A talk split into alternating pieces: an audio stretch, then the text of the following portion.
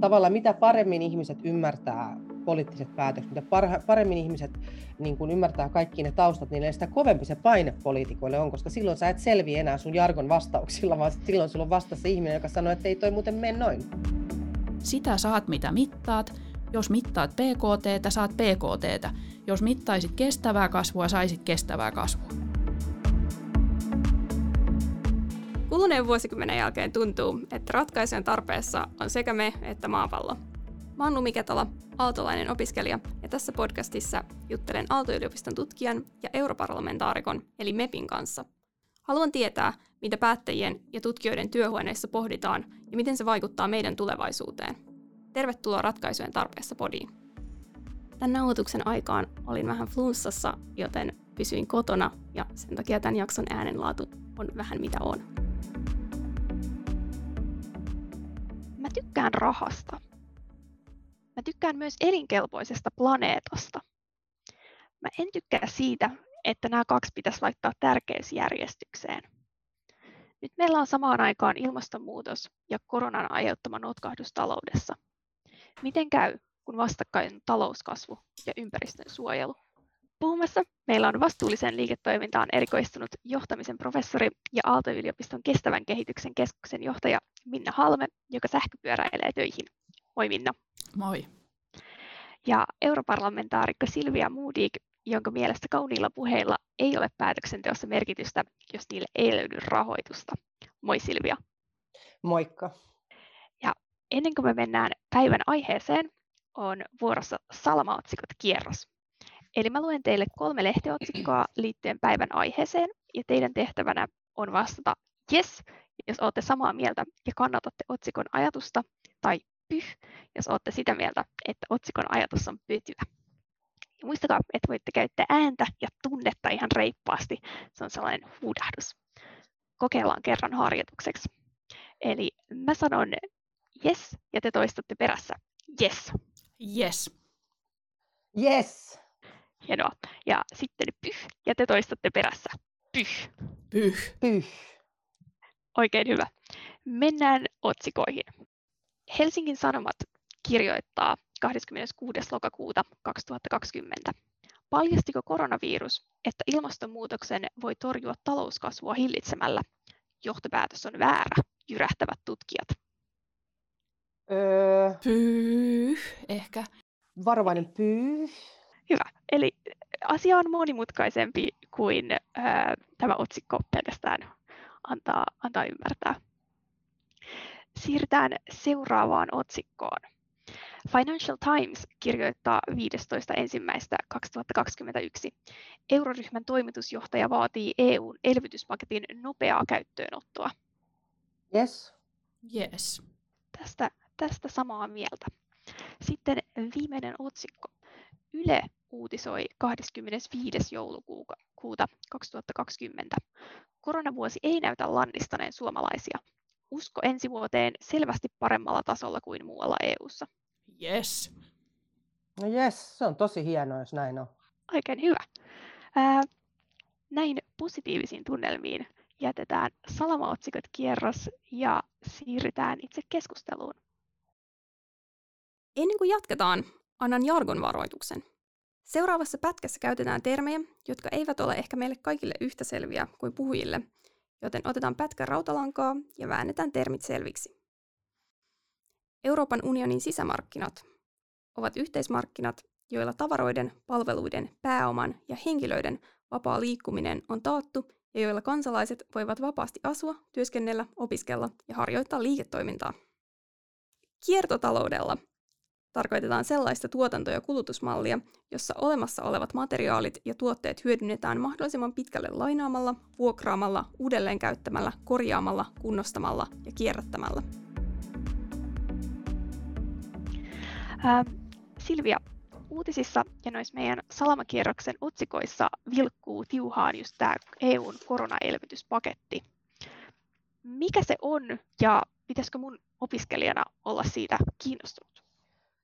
No, miten mä yritän hyvin lyhyesti kuvata, mitä se on. Se on siis historian suurin elvytyspaketti, mitä EU on koskaan tehnyt. Sen kokonaissumma on 750 miljardia, mutta se on jo niin iso raha, että se ei enää sano kenellekään yhtään mitään. Se on vähän niin kuin, että jos sä kiipeät korkealle, niin sen jälkeen kun sä oot yli 30 metriä, sä oot vaan tosi korkealla. Sitten sillä 10 metreillä ei enää merkitystä, kun myös näin iso summat, niin, niin, niille tulee sokeeksi, niin ne ei ymmärrä, mitä tarkoittaa, mutta se on siis valtavan kokoinen paketti, jonka tarkoitus on ö, auttaa koko Euroopan ja euroalueen taloutta ö, selviämään, elpymään, normalisoitumaan tämän koronakriisin jälkeen. Ja se on herättänyt paljon ristiriitaista keskustelua sen takia, että tässä ekaa kertaa otetaan yhteistä lainaa. Ja se ymmärrettävästi on herättänyt huolta. Ja sitten on myös esitetty kriittisiä näkemyksiä siitä, että kun se yleisin perustelu on, että tämä kannattaa Suomelle, koska Suomi on vientivetoinen maailmalla riippuvaisia Euroopan sisämarkkinoista, niin sisämarkkinoiden toimivuus on meille ihan keskeistä.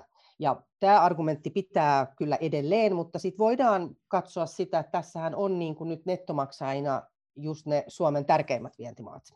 Eli ne, jotka tästä eniten saa boostia talouteensa sitten ehkä ostovoimaan, niin on niitä, joiden me ei viedä niin paljon. Mutta tätä pitää katsoa kokonaisuutena. Tästä on kyse siitä, että koko Euroopan talous toipuu, ja silloin se on myös Suomen etu, koska me ollaan sisämarkkinoista täysin riippuvaisia. Mutta sitten pitää myös katsoa se, että miten tätä kaikkia elvytystä ollaan tekemässä.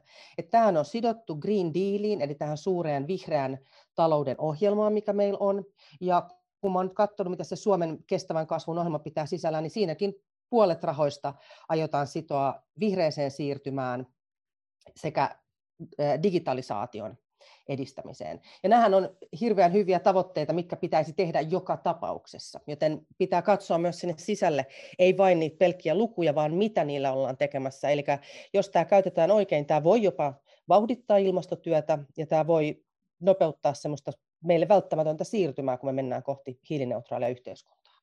Isoja rahoja, joita toivottavasti käytetään hyvin. No näin joo. voisi sanoa, joo. All right. Ja Minna, sä oot tutkinut kestävää, kestävää kehitystä edistävää liiketoimintaa jo 90-luvulta asti. Onko sun mielestä talouskasvu ja ympäristön suojelu mahdollinen yhtälö? No jos ajatellaan, että talouskasvuahan mitataan yleensä sillä bruttokansantuotemittarilla, niin bruttokansantuotteen kasvu ja ympäristön suojelu ei kyllä sovi yhteen. Et on olemassa sellainen ää, niin kuin irtikytkentäunelma, että ajatellaan, että talouskasvu, eli se bruttokansantuotteen kasvu, voidaan kytkeä irti negatiivisten ympäristövaikutusten kasvusta.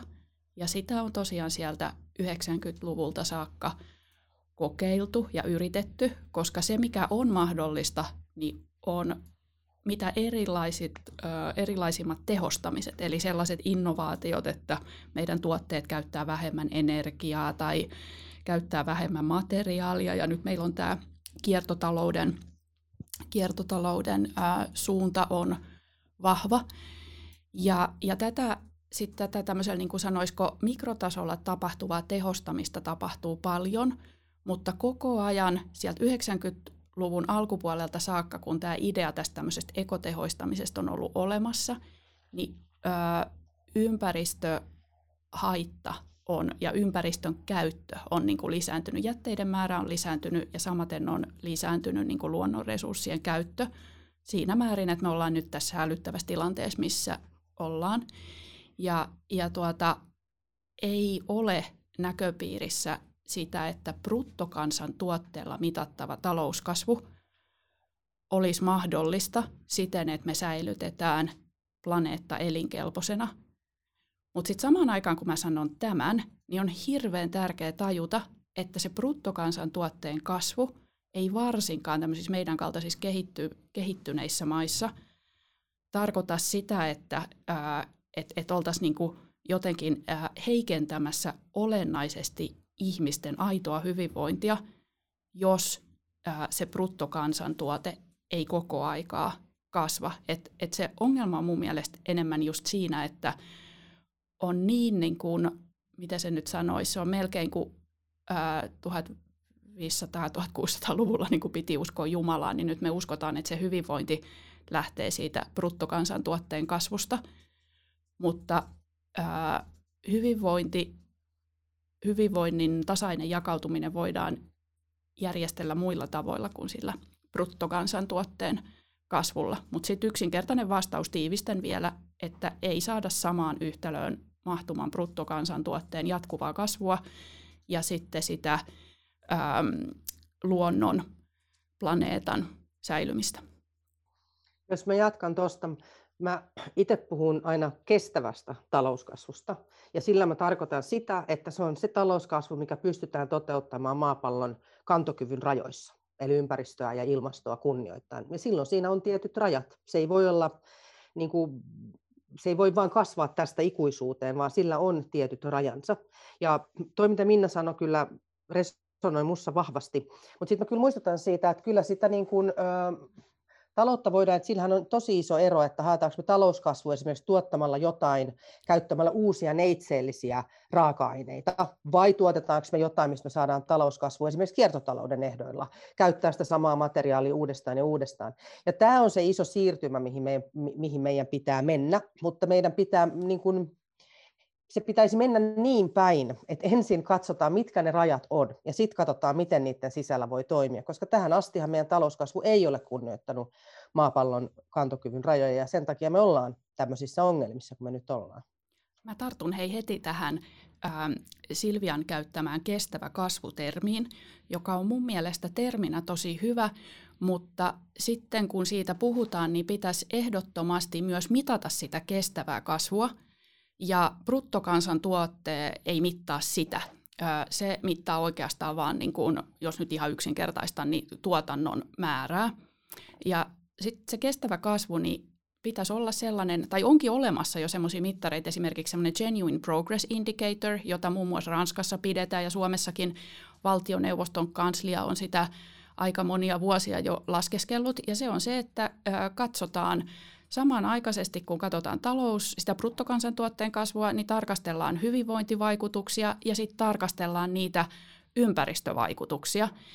Ja, ja tota, tähän, että sitten kun sanotaan se kestävä kasvu, niin sitten oikeasti pitää mennä siihen, että sitä ää, kestävää kasvua mitataan, eikä vaan niin, että sitä bruttokansantuotetta edelleen yksilmäisesti ää, mitataan. Ja tämä olisi mun mielestä myös niin kuin itse asiassa poliitikoille suuri helpotus, koska nyt se ongelma on just se, että sit aina näyttää siltä, että viime kädessä sitä niin kuin itse kulloisenkin hallituksen onnistumista mitataan aina sillä, että kuinka paljon bruttokansantuote kasvaa, mutta jos mitattaisikin sillä, että kuinka paljon kasvoi tämä Genuine Progress Indicator, eli tämmöinen niin kuin aidon uh, aidon edistyksen kasvu, eli hyvinvoinnin, ympäristövaikutusten ja sitten sen ää, bruttokansantuotteen kasvu. Eli tämä yhdistetty ää, mittaaminen olisi tarpeen, että me todella saadaan, siitä, saadaan se kestävä ää, kasvu haltuun.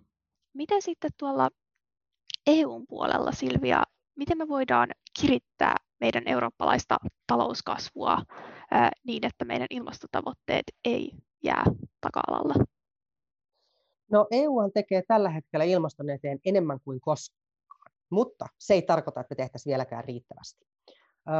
Nyt meidän onnemme tässä on, että, että kansalaiset äänestäjät tekivät viime vaaleista ilmastovaalit. Ja se on nyt näkynyt kaikessa aina niin kuin komission työohjelmaa myöten. Ja meillä on tämä valtava paketti, mitä kutsutaan Green Dealiksi, joka pitää sisällänsä monia eri lainsäädäntökokonaisuuksia, strategioita, ohjelmia, tiekarttoja. Ja se on se iso paketti, jolla meidän on tarkoitus olla hiilineutraaleja 2050, mikä on se, mihin on pystytty poliittisesti pääsemään. Henkilökohtaisesti olisin halunnut sen olevan 2040, mutta, mutta politiikassa ei koskaan saa yksinään asioita päätettyä. Tämä oli se poliittinen realiteetti. Ja sen Green Dealin mun mielestä kaikkein tärkein laki on ilmastolaki joka on nyt trilogeissa, eli parlamentti, neuvosto ja komissio neuvottelevat nyt, koska meidän näkemyksemme siitä ovat erilaisia, niin me neuvottelemme nyt, kunnes löytyy semmoinen näkemys, joka sopii kaikille. Ja se ilmastolaki on sitten se, mikä kirjaa laiksi sen tavoitteen olla hiilineutraali. Ja se tulee asettamaan ne puitteet sille, että, että, että millaista se talouskasvu voi olla, mitkä on ne luonnon ja planeetan, ympäristön ja ilmaston asettavat reunaehdot meidän toiminnalle. Ja se tulee myös osaltaan kunhan siihen nyt vaan saadaan ne välitavoitteet päästövähennyksistä myös riittävän kunnianhimoiselle tasolle, niin se tulee sitten osaltaan niin kuin vauhdittamaan kaikkea, varmistamaan sen, että investoinnit suuntautuu oikein, että panostetaan innovaatioihin, että nämä päästövähennysluvut ja vuodet on yleensä se, mistä eniten puhutaan, kun puhutaan ilmastopolitiikassa. Ja ehkä unohdetaan siinä, että niiden tärkein funktio on kuitenkin niin kuin luoda sitä toimintaympäristöistä kuvaa tulevaisuudesta, että hei, että vuonna 2030 parlamentin tahtoon, että päästövähennystavoite on 60 prosenttia. Ja silloin valtiot, yritykset, kaikki toimijat tietää, että tämä on se, mikä meille asetetaan nyt tavoitteeksi rajaksi, ja siihen on päästävä. Ja siten se nopeuttaa ja tukee kaikkea sitä toimintaa, että me mennään kohti sitä samaa suuntaa. Ja se, kun puhuttiin aikaisemmin, että mitä on, mitä on kestävä kasvu ja miten se mitattaisiin, mä olen noista indekseistä ja noista BKT kyllä samaa mieltä tarvittaisiin BK rinnalle juuri tämmöinen eh, GPI-tyyppinen indeksi. Mutta sitten esimerkiksi siihen ilmastolailla me pystytään asettamaan niitä rajoja, että yksi iso vääntö me tullaan käymään siitä, että mitä kirjataan hiilibudjetista. Eli lähtisimmekö sitä kautta liikenteelle, että määritellä, että tässä on se määrä hiiltä, mikä enää voidaan päästää, ja sen sisällä meidän on toimittava. Mutta se ilmastolaki kokonaisuudessaan, se mitä on nyt jo saatu neuvoteltu, on se, että se kyllä toistaa sitä, että, että meidän toimintamme on oltava linjassa Pariisin sopimuksen kanssa. Ja sehän on se iso kansainvälinen sopimus, mikä on se kaikkein tärkein. Ja jos me siinä pysytään, me jotenkin ollaan oikealla kasvulla. Sen takia mä, mä niin kuin ajattelen, että elvytyspaketti on tärkeä juuri sen takia, että se on sidottu sen Green Dealin tavoitteisiin. Eli sillä ei pitäisi pystyä tukemaan mitään fossiiliinvestointeja, se, sillä pitäisi tukea siis sellaisia asioita, jotka ovat kestävällä pohjalla, climate proofed, niin kuin me tavataan sanoa, eli se on niin kuin siis että voidaan olla va- varmoja, että sen vaikutukset, välillisetkin vaikutukset on ilmaston kannalta positiivisia. Eli kyllä se lähtee tosi pitkälle näiden kautta, ja kyllä se nyt nähdään, jos katsoo Suomen elinkeinoelämää, niin joitain vuosia sitten, kun puhun näistä ilmastotavoitteista ja, ja, ja niiden vaatimista teoista, niin elinkeinoelämän puolelta törmäsi vähän semmoisia asenteeseen, että voi voi itu hippi, että sä et taju bisneksestä mitään ja toi on niin kuin täysin mahdotonta. Mutta nyt se on täysin muuttunut. Nyt meidän elinkeinoelämä ainakin Suomessa mun kokemuksen mukaan hyvin laajasti ymmärtää sen, että tulevaisuuden voittajia on ne, jotka nyt on etukenässä ilmastotyön kanssa, jotka nyt pystyy muuttamaan liiketoimintamallejansa ja tuotteitansa ja tuotantotapojansa ilmaston kannalta kestävään suuntaan. Ne on ne tulevaisuuden voittajat, koska kaikki säätelyympäristö tulee muuttumaan vain tiukemmaksi tiukemmaksi tulevina vuosina, jolloin saastuttaja maksaa enemmän, se ei ole enää kannattavaa.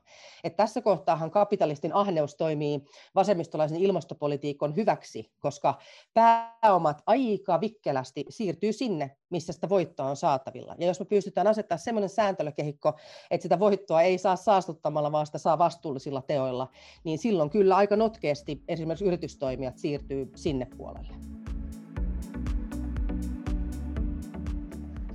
Joo, eli EUlla on Green Deal ja sitten on tuossa ilmastolaki. Ja onko se ilmastolaki niin, että kun EU tekee ilmastolain, niin sitten vielä kukin EU-maa e ää, niin kuin tekee sen omaksi maan laikseen. Ei, ei sinänsä tee siitä itsessään lakia, mutta sen pitää ne tavoitteet, mitkä se asettaa se laki, ne sen pitää sisällyttää sit omiin, omiin tavoitteisiinsa.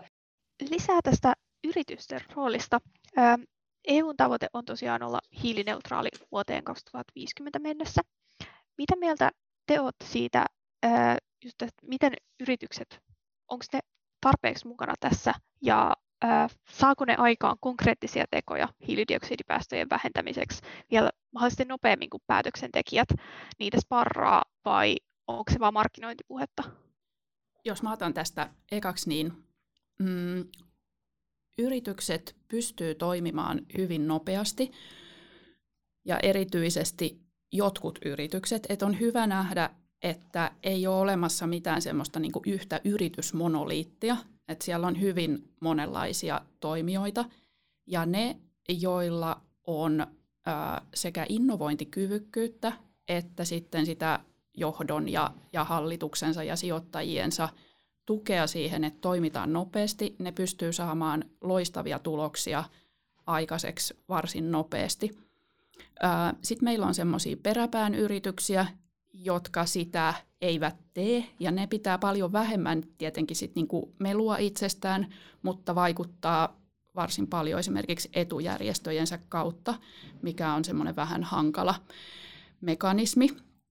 Ja ää, mun mielestä politiikkaa ja poliitikkojen ää, asettamia tavoitteita ja sitten toisaalta tällaisia porkkanoita, kannustimia, mitä esimerkiksi tämä Green Deal on, niin tarvitaan ihan ehdottomasti, että et, et se ajatus, että niinku, et, et yritykset ihan vaan niinku muuten vaan liikkuisi, niin se ei ole, äm, se ei ole realistista. Ja, ja toki niin kuin kuluttajat ja markkinat ohjaa jonkin verran, mutta tarvitaan myös sitä, sitä politiikkaohjausta.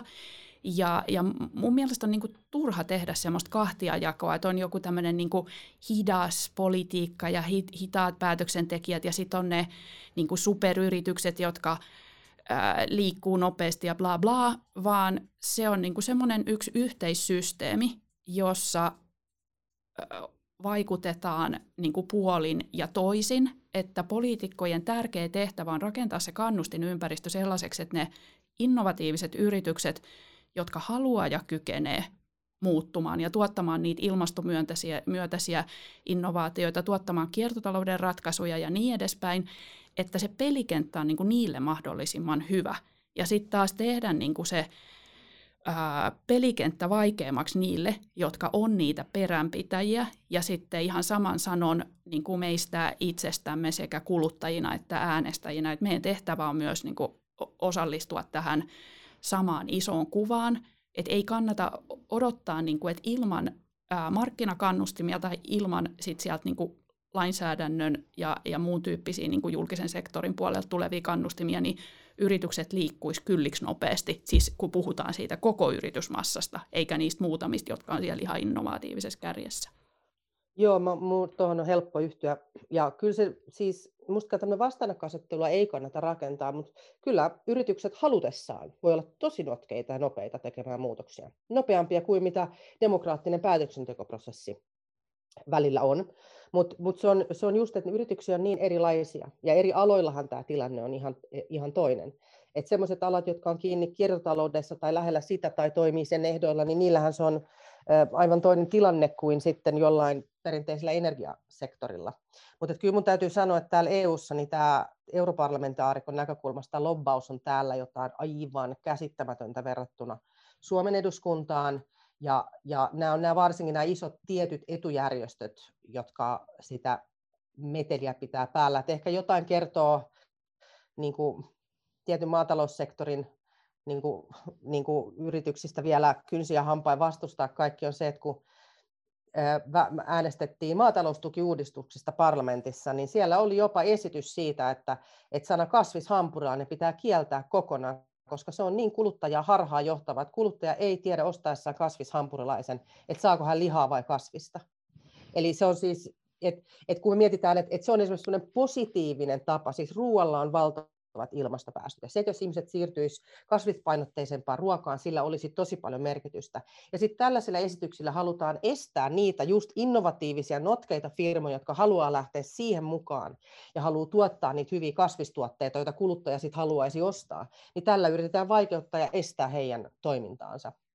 Eli ja minusta nämä on niin tämmöiset etujärjestöt, jotka tämmöisiä ajaa, niin ne ei kyllä oikeasti aja edes alansa etua, koska ne katsoo niin taaksepäin, kun niiden pitäisi katsoa siihen tulevaisuuteen, mikä sen alan todellisuus on 20 vuoden kuluttua, ja yrittää saada sellaista sääntelyympäristöä, sellaisia tukia, jotka auttaisi heitä pääsemään siihen. Että se, että vaan kynsinä hampain vastustaa muutosta, niin johtaa siihen, että lopulta saat häviäjä. Onpas jännittävää insightia politiikan maailmaan. Ähm, Minna, sä kirjoitit viime vuoden lopulla Hesarin vieraskynätekstin otsikolla suomalaisten kasvava eriarvoisuus heikentää talouskasvua. Ja kiinnostaa, että miten, miten taloutta ja ilmastoa suojellaan ihmisten kannalta reilusti ja oikeudenmukaisesti niin, että me pidetään huolta niistä heikoimmista. Mun mielestä ihan joka kohdassa silloin, kun tehdään niin kuin uutta lainsäädäntöä ja uusia kannustimia, niin pitää katsoa niitä oikeudenmukaisuusvaikutuksia myös. Ja siitä kyllä puhutaan ja jonkin verran sitä toki niin kuin katsotaankin.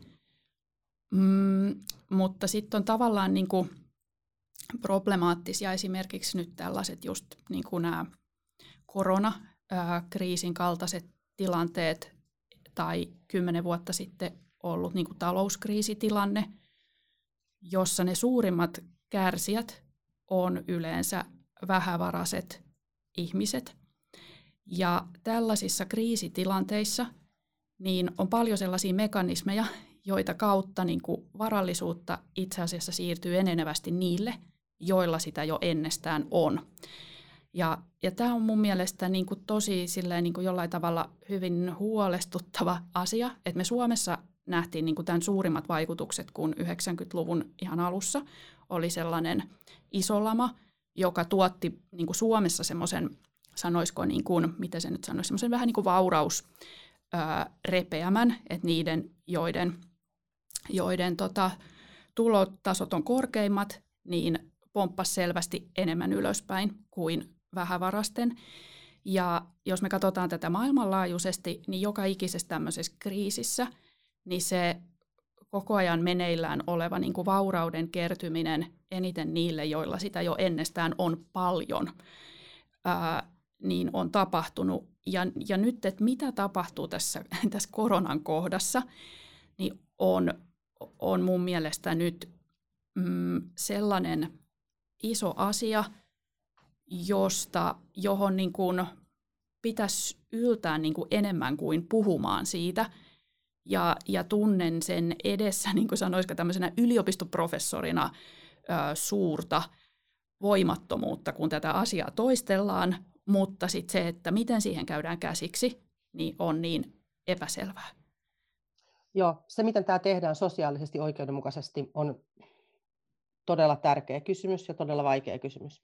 EU-tasollahan tässä Green Dealissa yhtenä osana on oikeudenmukaisen siirtymän rahasto, mikä on tarkoitettu, että sit aluetasolla pystytään tukemaan niitä alueita, joille tämä siirtymä on mm, suurempi ja vaikeampi kuin joillekin toisille.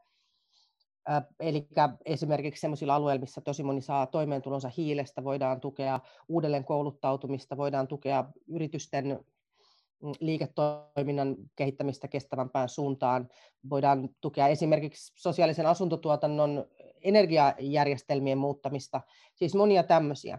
Mm, Eli se pitää olla niin kuin kaikessa mukana ja se osuu eri ryhmiin niin eri tavalla, se, se, se siirtymä.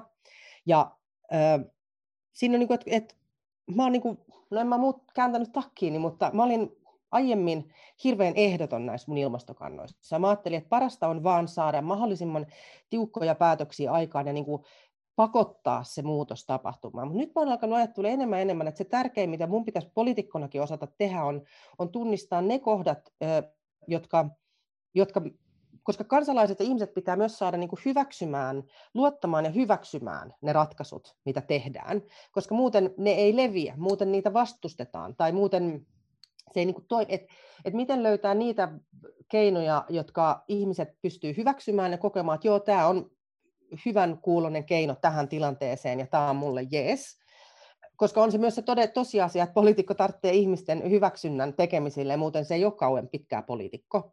Niin yrittää myös löytää niitä, koska niitä win-win-juttuja on myös tosi tosi paljon. Mutta sitten se iso kuva on niinku se, että, että tämä siirtymä, tämä tulee tarkoittaa sitä, että tiettyjä vanhan järjestelmän työpaikkoja häviää, mutta uusia syntyy tilalle. Ja varmasti pitkällä juoksulla vielä enemmän, mutta se ei poista sen yksilön kokemusta, jonka työpaikka se on, mikä meni. Häntä ei paljonkaan lohduta se, että kymmenen vuoden kuluttua tällä alalla on kaksinkertainen määrä työpaikkoja, jos se oma duuni ja sitten oma toimeentulo ja sitten oma turva tulevaisuudesta meni.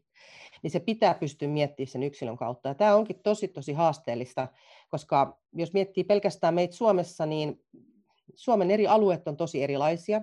Sä asut Helsingin kantakaupungin alueella, niin sä, et välttämättä tarvitse autoa. Sä voit joukkoliikenteellä liikkua. Toisissa paikoissa Suomea auto välttämätön. Miten me silloin esimerkiksi, millaisilla poliittisilla päätöksillä me silloin autoilua saadaan vähän, vähän päästöisemmäksi? Niin kuin mun äidin mies sanoi hyvin, että hän ottaisi mielellään sähköauto. Ihan minä hetkenä hyvänsä hän vaihtaisi sähköautoa, mutta ei hänellä ole varaa. Eli mitkä on sitten niitä keinoja, millä me oikeasti pystytään niin, että se on oikeudenmukaista, sosiaalisesti oikeudenmukaista, alueellisesti oikeudenmukaista, pystytään sitten tukemaan, että oikeasti niitä päästöjä saadaan alaspäin. Niin, tämä on todella vaikea, mutta tämä on niinku tavallaan semmoinen vaikutusten arviointi, mikä pitäisi tehdä jokaisen päätöksen kohdalla. Miten tämä vaikuttaa sosiaaliseen oikeudenmukaisuuteen ja, ja tunnistaa sieltä ne ryhmät ja ihmiset, johon se sitten tietty päätös osuu paljon voimakkaammin kuin johonkin toiseen. Olen vakuuttunut tästä. Mäkin olen just miettinyt sitä, että miten, miten kun itse olisi valmis tekemään tosi radikaaleja asioita, mutta se ei ole, se ei ole niin, niin mustavalkoista. Minna, sä oot tutkinut liiketoiminnan innovaatioita, joiden avulla voidaan vähentää köyhyyttä maailmassa. Ja korona vaikuttaa pahiten sellaisiin maihin, jotka on muutenkin taloudellisesti ja sosiaalisesti hauraimmillaan. Minkälaisia kestäviä palveluita ja ratkaisuja tarvitaan just nyt, kun ollaan tässä valmiiksi jo huolestuttavan maailman tilanteen lisäksi koronan, koronan käsissä oltu vuodet jo, vuoden jo? Jos ajatellaan näitä köyhyyttä vähentäviä innovaatioita ja mitkä ne on ne asiat, niin kuin mistä ihmiset kärsii, kun ne kärsii köyhyydestä, niin sille globaalisti katsoen, eli nyt mä en just puhu tässä niin kuin Suomesta esimerkiksi niinkään, ää, niin puhtaan veden puute, ää, energian puute, ää, puutteellinen sanitaatio, joka johtaa sairauksiin, ää, heikot asumisolosuhteet, hyvin, hyvin monet semmoiset niin perusasiat äm, on se, minä se köyhyys niin kuin näyttäytyy siellä elämässä. Et esimerkiksi se, että naiset ja tytöt on kiinni jossakin niin kuin vedenhaussa tai että vauvoja kuolee likaisen saastuneen veden aiheuttamiin ripuleihin, ää, niin tällaisia asioita voitaisiin hyvin monenlaisilla niin kuin teknologia, tuote tai tuotepalveluinnovaatioilla ratkaista. Ja, ja paljon hyviä esimerkkejä onkin tämän ää, tekemisestä, ja sitä voi toki tehdä niin kuin, äm, paikalliset yritykset, tai sitä voi tehdä, siis tarkoitan paikalliset vaikka Intiassa, intialaiset tai niin edespäin, mutta sitten myös niin kuin meidän yritykset voisi tehdä hyvin ää, paljon erilaisia, ää, esimerkiksi niin kuin mikro- ja piko-aurinkoenergiaratkaisuja tai sitten mitä erilaisimpia puhtaan veden ratkaisuja noissa osissa maailmaa, jotka, jotka on niitä kaikkein eniten kärsiviä. Ja jos mä nyt tuon vaikka tähän energia, anteeksi tähän tota koronayhteyteen tämän asian, niin puhdas vesi ja se, että ihminen voi niin kuin pestä, pitää huolta hygieniastaan, niin sehän on tässä koronan yhteydessä ihan olennaista.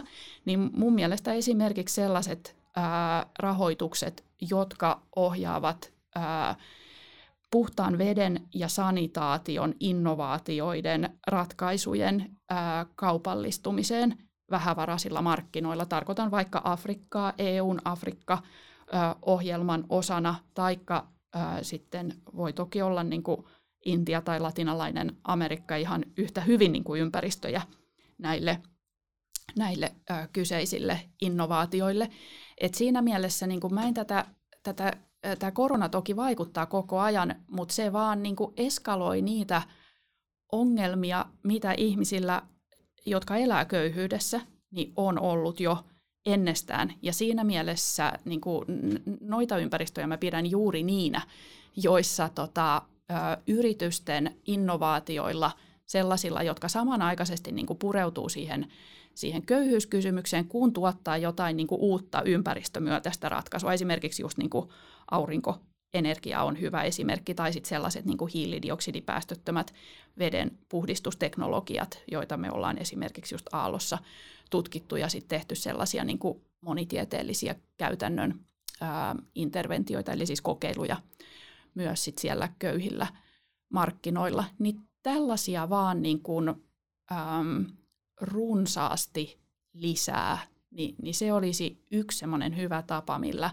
millä ää, sieltä niin kuin yritysmaailmasta katsoen ja, ja, ja el, elinkeinoelämä voi tehdä sellaisilla alueilla, jossa tämä köyhyys on niin kuin aivan, mm, sanoisiko semmoinen niin kuin massojen todellisuutta. Ja, ja samanaikaisesti sitten tällaisilla ratkaisuilla olisi niin kuin se hyvä puoli, että ää, ne tekevät ihmisten elämää paremmaksi siellä, missä he elävät. Sitten me tavallaan niin kuin epäsuorasti voitaisiin puuttua myös tähän äm, siirtolaiskysymykseen, joka nyt johtuu niin kuin hyvin pitkälti siitä, että ilmastonmuutoksen ää, suoraan tai välillisesti aiheuttamat monet ongelmat on tehneet alueita ää, elinkelvottomiksi, joka sitten näyttäytyy niin kuin esimerkiksi erityyppisinä äm, väestöryhmien keskinäisinä, äm, sanoisiko niin kuin kiistoina tai äärimmillään sitten semmoisina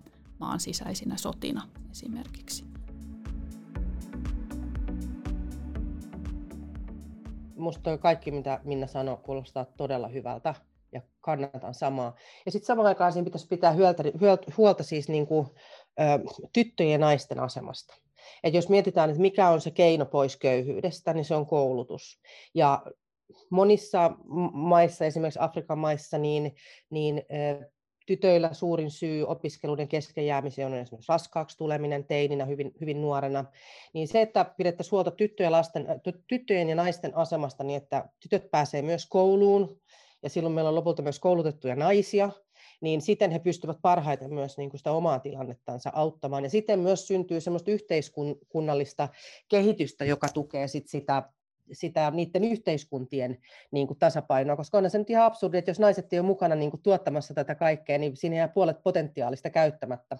Niin, koska monissa maissa myös se on sitten heijastuu, ne kaikki konfliktit heijastuu epävakaaseen hallintoon tai, tai kaoottiseen hallintoon tai ei hallintoa lainkaan tilanteeseen, jolloin eihän kukaan pysty semmoisessa ympäristössä rakentamaan itsellensä niin kuin pitkäjänteisesti parempaa tulevaisuutta ja parempaa huomista. Hei Silvia, kiitos kun toit ton, ton naiset ää, jutun tähän. Mä lisään siihen vielä sellaisen, että tämän naisten koulutuksen lisäksi on niin kuin valtavan tärkeää se, että naisille tarjotaan työpaikkoja, koska silloin perheet on paljon halukkaampia pistämään ne tytöt kouluun, kun nähdään, että tämä on ikään kuin tuottava investointi. Että no, tota, mitä mä sanoin tästä vesi- ja sanitaatio, energia ja niin edespäin, asumisen innovaatiot, niin se, että jos esimerkiksi naisia palkataan niihin niin kuin mikroyrittäjinä tai ihan työntekijöinä, niin se on yleensä, sä saat yleensä paremman niin kuin työntekijän siihen hommaan, mutta silloin sä autat sitä naista saamaan myös niitä tuloja. Eli että sille koulutukselle tulee käyttöä. Ja, ja tämä on mun mielestä, tämä on se, mistä mä haluaisin niin kuin enemmän nähdä puhetta, kun tämä koulutuspuhe on ainakin meillä Suomessa jo aika tuttu, ja mun mielestä siihen maailmanlaajuisestikin menee jo aika lailla paukkuja, että tyttöjä koulutetaan. Mutta se, että myös että naisia palkataan töihin, niin, niin se on ihan olennainen osa just tätä kehityskuviota. Sitten meillä on seuraavaksi yksi kuulijakysymys. Onko poliitikkojen ja yritysten suuntaan tarpeeksi painetta edistää tätä ympäristöystävällisyyttä? Onko tarpeeksi painetta? No on. On kyllä mun mielestä, niin kun, jos mä mietin omaa kokemustani nyt siinä aikana, kun mä oon ollut politiikassa, niin mun mielestä joka vaali vaalilta se on kovempi se paine ja vaatimus kansalaisilta, että nyt pitää tehdä. Mutta samaan aikaan niin esimerkiksi täällä europarlamentissa niin tämä tiettyjen etujärjestöjen lobbaus on niin vahvaa ja pelottelu niin kovaa, että se myös jarruttaa tiettyä kehitystä. Että kyllä sitä niin kuin painetta mun mielestä on, mutta sitten on, on se osa, on ne, ne niin kuin alat, jo, joissa, joissa se vielä näyttää olevan vaikea hyväksyä, että, että tulevaisuus on hiilineutraali, niin niille pitää vaan pystyä silloin laittamaan se säätelyympäristö ja ne se kehikko, missä toimia semmoiseksi, että vaikka se ei niin kuin omasta tahdosta lähtisi, niin nähdään, että on ei ole kannattavaa tehdä muuta kuin hiilineutraalia tulevaisuutta.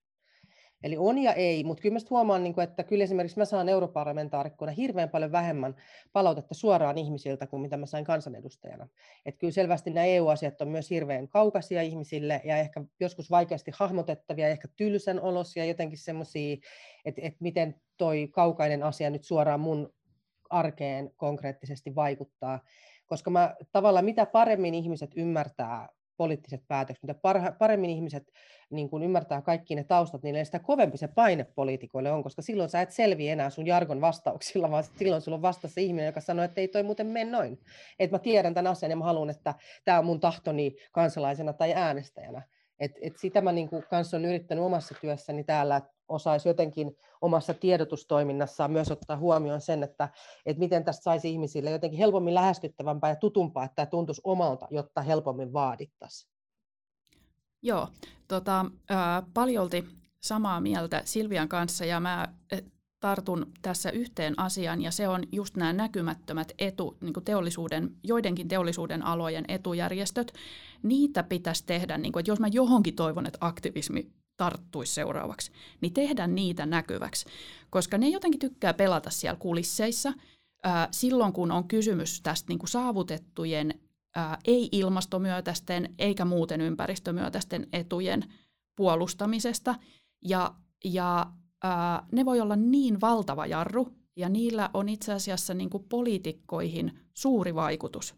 Ja näiden näkyväksi tekeminen, niin vitsi kun niin kuin aktivistit ää, tarttuisi siihen vahvemmin. Et siinä myös, että mihin sen aktivismin kohdistaa, että jos niin kuin, en minä tiedä, tuhannet aktivistit käy jonkun poliitikon kimppuun, mutta jos sen kimpussa on samaan aikaan niin kuin hyvin vaikutusvaltainen etujärjestö, niin se on vähän niin, kuin niin, että se vaikutusvaltaisen etujärjestön kanta on kyllä vaarassa voittaa. Niin tämä on mun mielestä sellainen, niin kuin, että tässä näkyväksi tekeminen olisi tosi, tosi, tosi iso juttu. Nyt vielä ennen kuin lopetetaan, niin mua kiinnostaa tietää teiltä molemmilta ihan henkilökohtaisesti, että jos voisitte yhden esteen raivota pois kestävän talouskasvun tieltä, niin mikä se olisi? Mä voin sanoa tälleen tota, mm, tästä tutkijanäkökulmasta, että mä todella toivoisin, että se kestävän kasvun mittari otettaisiin käyttöön, koska niin kauan kun se lepää sen päällä, että, että se on se bruttokansantuote ja sitten korulauseita sen ympärillä, niin ää, homma ei etene sitä vauhtia kuin pitäisi. Ja siinä vaiheessa, kun me ruvetaan oikeasti mittaamaan kestävää kasvua siten, että sillä kestävyydellä on myös jotakin, jota mitataan, että se ei ole pelkästään se BKT, niin me ollaan niin menossa harppauksen eteenpäin. Sitä saat, mitä mittaat. Jos mittaat PKT, saat PKT. Jos mittaisit kestävää kasvua, saisit kestävää kasvua. No mutta mahtavaa, kun Minna hoiti nyt tämän alta pois, eli nyt me ollaan päästy kestävämpään tota, mittariin kuin BKT, niin mä sitten otan taas semmoisen energiasopimuksen kuin ECT, eli Energy Charter Treaty, kansainvälinen energiasopimus, joka mun mielestä pitäisi räjäyttää ja kirjoittaa uusiksi. Se on siis 90-luvulla tehty sopimus, jossa on yli 50 maata, kaikki EU-maat mukana. Ja yksinkertaisimmillaan se pitää mukanansa semmoisen investointisuojan, semmoisen välimiesoikeusmenettelyn, joka käytännössä kärjistetysti antaa yrityksille mahdollisuuden haastaa valtiot oikeuteen, jos ne esimerkiksi tekevät poliittisia päätöksiä, jotka mahdollisesti pienentävät näiden yritysten, energiayritysten voittoja.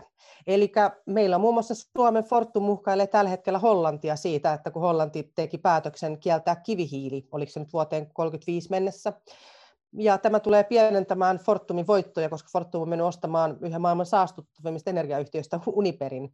Ja tämä on minusta aivan päätöntä. Ja tämä pitäisi räjäyttää tämä sopimus nyt siten, että ainakin nämä niin energiamuodot pitäisi erotella toisistansa. Että ei voi olla niin, että jos valtiot nyt tekee niitä päätöksiä, mitkä niiden on välttämätöntä tehdä, että päästään irti kivihiilestä, joka on ehkä pahimpia ongelmia meidän energiapaletissa tällä hetkellä, niin niin ne ei voi tehdä niitä päätöksiä, koska ne joutuu pelkään, että ne joutuu pitkään aikaa vievään oikeusprosessiin, jonka päässä voi olla miljoona korvaukset heille tai miljardikorvaukset, korvausvaatimukset heiltä sen takia, että he on esimerkiksi päättänyt kieltää kivihiilen, joka on päätös, joka tullaan joutumaan tekemään aika monissa maissa aika pian, jotta hiilineutraaliuteen päästään joku päivä.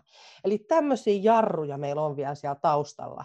Ja tämä mun mielestä ei pelkästään niin kuin uhkaa ilmastotoimia, tehokasta ilmastopolitiikkaa, vaan mun mielestä se on myös demokratian vastasta. Että jos niin kuin hollantilaiset on äänestänyt itsellensä hallituksen, joka on valmis tämmöiseen kunnianhimoiseen ilmastopolitiikkaan, niin sitten se hallitus joutuu pelätä jotain, tässä tapauksessa vielä suomalaista yhtiöä, joka tulee uhkailemaan niitä miljardilaskulla, jos he kehtaavat tehdä niin kuin he kansalaisille vaaleissa lupasivat. Hei, kiitos molemmille näistä vastauksista, olivat hyvin valaisevia. Ja tässä olikin sitten meidän keskustelu tältä erää. Oli ihan mahtavaa, että olitte molemmat mukana. Kiitos Minna Halme. Kiitos, oli hauska keskustella. Ja kiitos Silvia Moodig. Kiitos paljon, kiitos että sain olla mukana. Uh, tässä keskustelussa tuli esiin tosi paljon asioita, joita mä en ollut koskaan ajatellut tai joita mä en ollut edes tiennyt. Mulle uusimpana ja mielenpainuvimpana asiana jäi, jäi mieleen noi tahot ja rakenteet, jotka hidastaa uudistusten tekemistä. Keskustelu kestävästä talouskasvusta jatkuu Aallon Instagramissa, ja jos haluat äänesi kuuluville EU:ssa, kerro mielipiteesi yhdessä.eu nettisivuilla. Kiitos tästä jaksosta ja näkemisiin!